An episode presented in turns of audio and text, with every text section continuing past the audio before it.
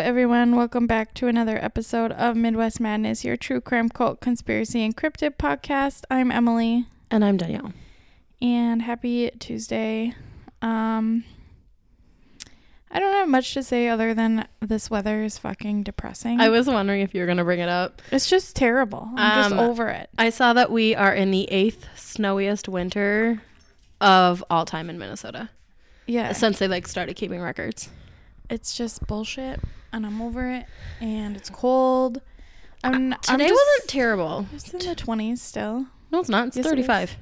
No, I looked before I left work. It was 29. Oh, my thing said 35, but I am In, in, a the sun, maybe? I don't know. maybe. But either way, it's just bullshit. Yes. Um, can't remember the last time we had a St. Patrick's Day with like snow. Well, at this rate, we're gonna have snow in May with the pool open at mom and dad's house. Yeah. So So it's gonna be snow in the front yard and the pool open in the back. That's where we're gonna be at. But honestly, like, we did need some more water for the lakes and stuff, and the rivers, and yeah, as long as it doesn't melt too fast, we should be fine. Yep. So we'll do um next not when we record your episode, but the next time we record, we're gonna have to do a mental health check on Emily because I'm unwell. Okay. Well, just think you've got a trip coming up soon. Ugh, I don't have a day off until May twenty something Oh. now. Shit. It's a long time. that is a long. It time. feels like a long time. It's really not. It's like two months, but but still, like, that. I mean, it's a hot minute. yeah, just gets depressing. So Yeah, I get that. I'm over it. I'm over it. It's uh snow fatigue. That's what I read on the internet. Oh, interesting. I didn't know Um, how to name. it I mean, it makes sense Yeah. that so it does. that's my rant about the weather, and So if you don't live in the Midwest, you're welcome. I wouldn't even say the Midwest because my coworker Ashley Mhm. lives in Missouri, and it's like 72 there. I'm sorry. What? I know it's a state and a half away. What did we do to Mother Nature? Okay. know. Pissed it off. I mean, clearly, because we're supposed to get more snow on Thursday. I hate to break that news to Thursday, you. Friday, Saturday. oh Jesus. Okay. Well, I thought I was breaking bad news to you, but you just turned that right around on me. Duluth is supposed to get like another 12 to 18 inches. What? Yeah. So What is Alright. this fresh hell? So when they say when hell freezes over, this is what it's like. I'm sure when I'm hell sure. freezes over. Yeah. okay, that's all on my weather rant. Um. This has been Weather with Emily. yeah. fuck, fuck the winter. I thought you were flipping. No, not you. I was like, that was funny. That's the Mother Nature. Don't do that. You're gonna piss her off even more. Honestly, bring it on. At oh. this point, Oh, oh God. so, guys, when there's a huge snowstorm in like two weeks, it's Emily's fault. She did this to us. um, one last thing about weather, though. Side note: Yeah. when my so it would have been my freshman year of college, so 2014. 14. Okay. My roommates in Duluth, because I, I went to, I didn't go to, You didn't start until I didn't start at Duluth. I Yeah. started in Nebraska. right. They would tell, they would tell me that like the day they moved out of the dorms, their freshman year, Yeah. it was snowing. That happened to me at BSU. yeah, and I moved out. May, right? Yeah, I moved out uh, early May, and it was literally snowing, and I was like, "Get me the fuck out of here! Yeah, Get me out of here! I cannot handle this." terrible. So there's a reason why I will never live that far north ever again. Um, cool. Okay, now I'm officially done. Okay. Um, okay. I'm going to tell the story today. Um, and this week I took my inspiration from a podcast that we both Ooh. listen to. I took it from the deck, actually. Oh. Yeah. So for those of you who might not listen to the deck, um, basically the podcast gets its cases from decks of cards that each state puts out for unsolved crimes and missing persons cases in their states. Um, they then distribute the cards to police stations and prisons around that state to hopefully uh, get some leads in these um, essentially cold cases. Yes. Uh, after listening to the most recent episode that me and you, what you told me to listen to, Yeah. the uh, it was Deanna Pat- Patnoid. Yes. Um, she was the four of diamonds from Minnesota. I found out in that episode that you can actually find the decks of cards online and see what cases are featured. Oh, cool. Um, I don't know. In my mind, for some reason, I thought there was one deck of cards. Oh, not one for like- each different state. Yeah, Okay. And so I was like, "Oh, she's gonna run out of podcasts really fast." um, but surprise, it's each state, and each state has multiple different Oh, I didn't know it had more than too. one version. Well, um, I shouldn't say each each state. The state I looked at had Okay. three, I believe. I also just side note love their theme music. Yeah, that is It a is theme song. so cool. Um, so I thought that was pretty interesting and cool. So I decided that um I was gonna look at some because you know me, I do love a good unsolved mystery. Uh, so this week, I'm going to be telling the story of a few different missing person cases out of the state of Indiana. Um, I'm going to tell a few different stories because we don't have the resources or Time or research material Yes. that that podcast does to be able to do a case a episode. Right. Um, because like the the card itself literally has like maybe three sentences of information. Okay. So it's not that much info.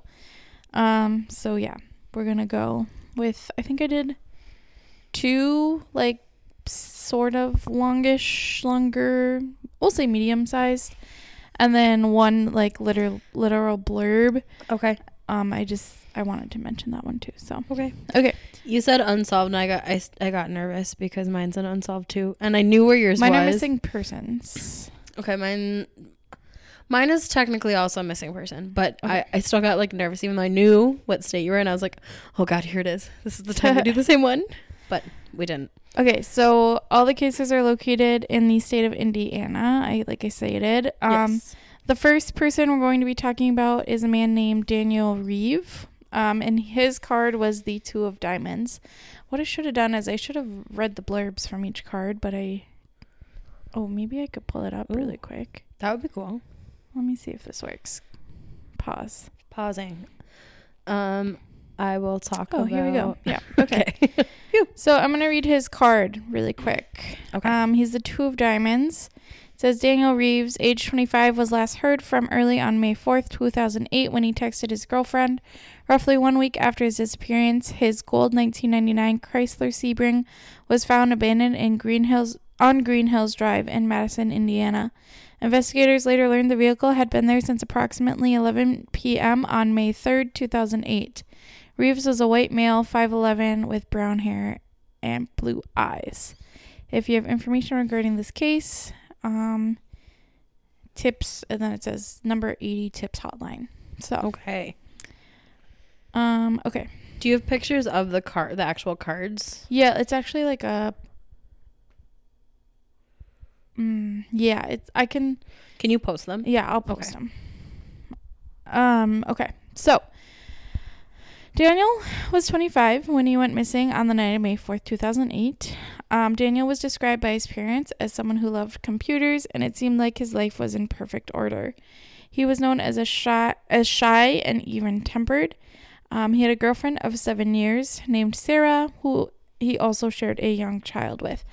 Now, sidebar on that comment. I'm assuming they shared the young child together. It never explicitly said that they shared it together. Okay. Just said he had a young child. okay. I'm assuming, considering they were together for seven years, that the child was both of theirs. Right. That would make sense. Um. Okay. Uh, he had been recently attending college at Indiana University Southeast in New Albany, Indiana, the night before Daniel disappeared. Uh, so that would have been May 3rd. Um, Daniel was at Sarah's house in Jefferson County, Indiana. The two were hanging out and watching television when Sarah ended up falling asleep around 2 a.m. When she woke up around 4 a.m., um, two hours later, she had a text message from Daniel saying, I love you, and that's it. Just, I love you. Uh, when she went to look for him, she found he was no longer at her house and that his car was gone. She immediately tried giving him a call on his phone, but he didn't answer. Um, that text message would be the last thing anyone ever heard from Daniel. It's kind of a sweet last words. Yeah. Sad, but sweet. When Daniel didn't return home from Sarah's house that night, his parents reported him missing to police. A week after Daniel went missing, on May 10th, police loca- located his um, 1999 Gold Sea Chrysler Sebring in Madison, Indiana, which was about 30 minutes away from where Sarah lived in Jefferson County. His money, uh, wallet, credit cards um, were all found in the car still. I believe the keys and his cell phone were gone, not located there, though. Okay. The weird thing about this, though, is that reports state that Daniel's car had been there since May 3rd at around 11 p.m. But if you remember, Sarah stated that the two of them were up watching television about until about 2 a.m. that night slash morning. So that was that would have been three hours after his car was sighted, Yeah. 30 minutes away. So how could Daniel have been in Jefferson County, 30 minutes away, and his car been in Madison? Was his car serviceable? Like, was it working? Yes, working. Okay. Yep. So it wasn't like he had car trouble, pulled over, or like he ran out of gas and pulled over. It was just like. no i believe i mean don't get me wrong don't quote, me, me. on this but this is my assumption is that it was either found in like some sort of parking lot or something Oh, okay. because you would think if the car was found on this like that would have been found a lot faster than a week in my mind yeah. if a car had just been on the side of the road Yeah. Because like a lot of times you'll drive past them and they'll have like the date The written on the window 'em, yeah by the, the police. Yeah. So, and you have one day after the rating to get your car off the road okay. so otherwise it'll get towed Okay. Um, now this could have just been a discrepancy in timelines, but we really don't know for sure. Many people seem to think that Daniel could have possibly died by suicide, but both his parents and Sarah say that Daniel wasn't angry or depressed and his life had been going great. Um, for me, the big thing on this one is um, the body was never found. Right. In most most suicides, um, they person will do it in a place where the body will be found. Right. They don't go off into the middle of the woods most the time. Obviously, there's Especially in our country and our culture. Yeah. Because they're in, yeah. Yeah. um other places it's different. different, but and again, there's there. That's not to say that there aren't those cases where people do, but Right. chances are It's just less likely. that, Right. and especially since it's been so long yeah. and nothing's been found. I think it's been yeah, 14 years. So Yeah, that's a long time. to that just doesn't really track for me personally. Um Yeah, I can understand why. the case today is unfortunately cold. Um there are no new clues and searches of the area his car was found and the nearby state park have turned up nothing. It's now been 14 years since Daniel went missing. Um and that is the case of Daniel Reeve. Um yeah, so his car was found near a state park. Okay. Could he have gone there? I don't know. Was there a fight? I don't know. It's like such a weird time of day too though. right. It's either 11 p.m. ish or 2 a.m. ish. yeah, or between 2 and 4, I guess. Yeah. So, and like why would you go to the at either of those times? Why would you go to Uh, the I don't know. They did say he National like was known to like hike there sometimes. but And in the dark? yeah, I'm like, well, maybe him and Sarah had a fight, and he was like, I just need to go somewhere, cool off my head, and he was like, well, I've hiked here before, maybe, Yeah. but what? When is? Let me see And- the and time when of the you- year. And wouldn't you think she would have said we got into a fight? Maybe, but maybe she didn't want. I mean, I don't know. I personally would want to give as much information as I could to find the person that I Yeah. loved, but So I, you know, and I'm just speculating here. yeah, So, yeah, yeah. um, okay. that's it on Daniel. When did he go missing? What May. time of year? It was May? Yep. Okay, that's. Because I was gonna say, well, was it cold out? But no. I mean, I mean, not May's- particularly. May can be hit or miss. Yeah. Indiana, I'm assuming, is a little more warmer than it is here. But Right. um, yeah. Ooh. Okay. Uh, okay. Next person we are going to talk about today is Molly Dattilo, who is the Jack of Diamonds. You want me to read her card? That'd be great.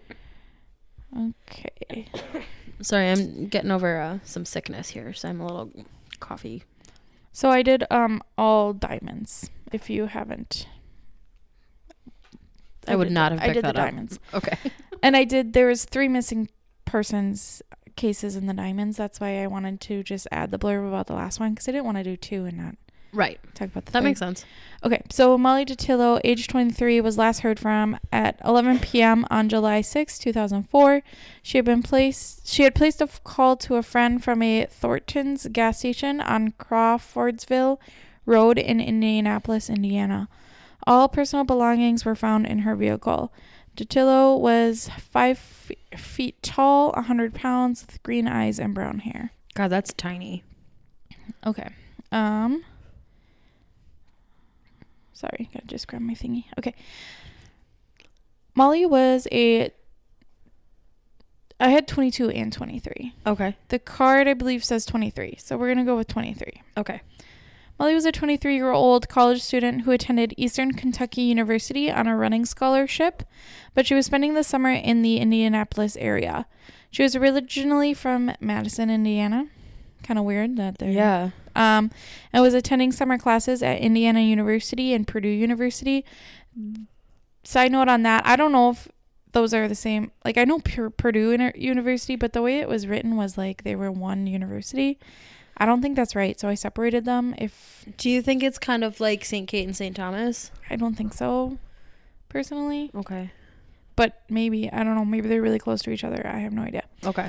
um, while living with her brother at the Westlake Apartments on the west side of the city. Molly went missing on July 6, 2004. She had spent the day attending classes and running some errands. She had left her brother's apartment around 7 p.m. to walk to a Wendy's to drop off a job application. While on her way, she ran into a friend of her brother's. The two spark- spoke briefly before going their separate ways. The friend did state that Molly had a phone with her at the time. Later that night, Molly attended a party at the Westlake Apartments where her brother and her were living. While there, she met a man named John Shelton. Her and John left the party together to take a rowboat out onto the apartment's retention pond and then went and grabbed some food from a Taco Bell. Um, John's brother Benji was the maintenance worker at the apartment complex, and he was able to get um, the two of them into the locked shed that had the boats in it because you would assume that they lock those up every night. Right. At least I did. Yeah. We always did at camp, so I would assume. Around 11 p.m., the two ended up at a Thornton's gas station, which was located about three miles from the Taco Bell in the opposite direction of the Westlake apartments. Molly did attempt to call a friend from the gas station's payphone, but the line unfortunately disconnected as soon as the friend answered. That was the last time anyone besides John heard or saw Molly. Heard from or saw Molly. Yeah. Um, Molly's brother didn't report her missing right away because it wasn't uncommon for Molly to be away from the apartment for a few days um, because of her schedule and her social life. But after he hadn't heard from or her or seen her in two days, he began worried and notified the police on July 8th, 2004. Police, of course, didn't really take Molly's disappearance seriously right away and thought that Molly had left on her own. But when they learned that all of her belongings, including her car, cell phone, bank card, money, and ID, were still at her brother's apartment, they began to consider that foul play may have been involved.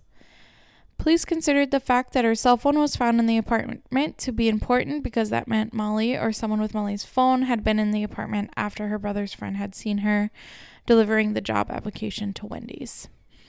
Police obviously also wanted to speak with John Shelton because, as far as anyone knows, he was the last person to talk to Molly, but John insists that he took Molly home after they visited the gas station. Pause note here, really quick. Yeah. I'm going to assume that she obviously didn't have her cell phone this whole night. I'm going to assume she went home after dropping off the application and then didn't bring her phone to the party. Because if she had her phone, why would she use a payphone to try to call her friend? Um, I mean, unless it was dead, but True. I don't yeah, I don't know if it was or not. Um, unfortunately, because police didn't take Molly's disappearance seriously right away, they quickly ran out of leads and Molly's case went cold. And her uh, family essentially had to take the case into their own hands. I, that always just enrages me. Yeah. Due to their own investigation and the information that they got from police, Molly's family became convinced that John Shelton and his father Edward Shelton were responsible for Molly's disappearance and likely her death. Um I don't know why they grouped the dad in there. I never got that information. It's like Elizabeth Short all over again. Um, many people ca- came forward after Molly's disappearance to talk about how much of a shady character John Shelton was. A criminal background check showed that John Shelton had been in trouble with the law many different times, beginning in 1994 with a felony theft charge and ending with a drug charge that has put him in prison through the year 2038. So he's currently in prison. We don't really have any more information though about why police said Molly's family might believe John was responsible for her disappearance. Um, yeah, I couldn't really find much information. But we do know that Molly's family sued John Shelton and his father, which resulted in the family being awarded nearly $3.5 million in damages. That they will never see. Probably not, unfortunately. Um, Molly's family also helped get Molly's Law passed in 2007. This law requires law enforcement to accept missing persons reports immediately and it identifies uh, for adults and identifies those at who might possibly be high risk. Okay. The law also offers annual missing persons trainings for police departments, um, and it was passed in Indiana first, and it's been passed in some other states now as well. Okay. That's a smart Um, law to have. It is believed that if the police would have taken Molly's case more seriously right away, there could have been some justice for Molly. Um, Molly was declared legally dead in 2017. Her body has never been found, and no one has been ever officially charged with her death.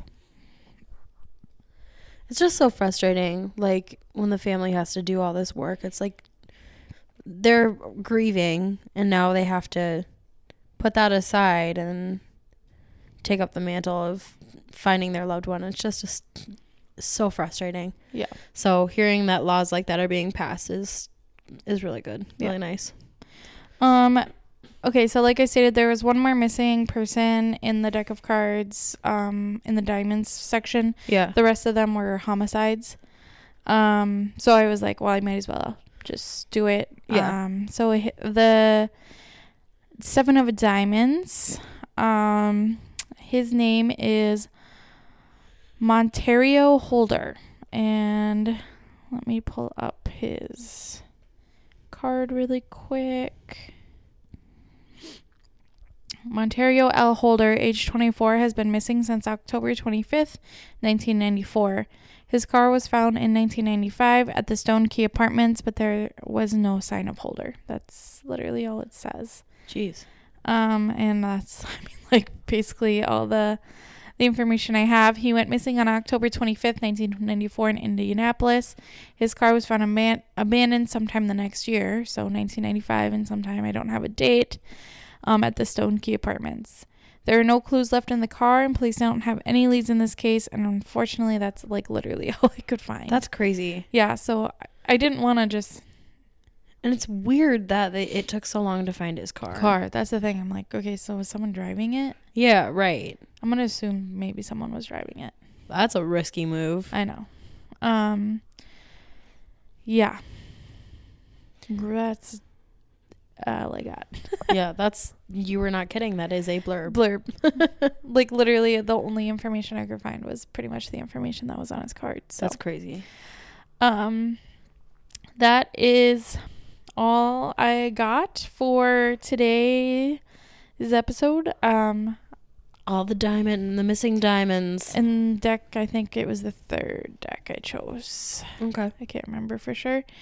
Um yeah, if people found these this interesting, I kind of liked it because it's sometimes it's hard to find cases and Yeah. this was really an inconvenient way for me to find cases to do. So And I'm if you want deep dives, go check out the deck, deck, yes. the and podcast.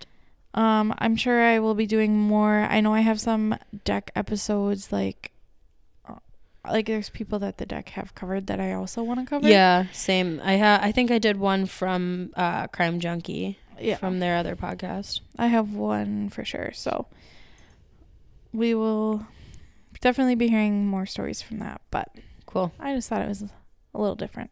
Yeah. Um okay, my Socials. so no, my sources. sorry, sources.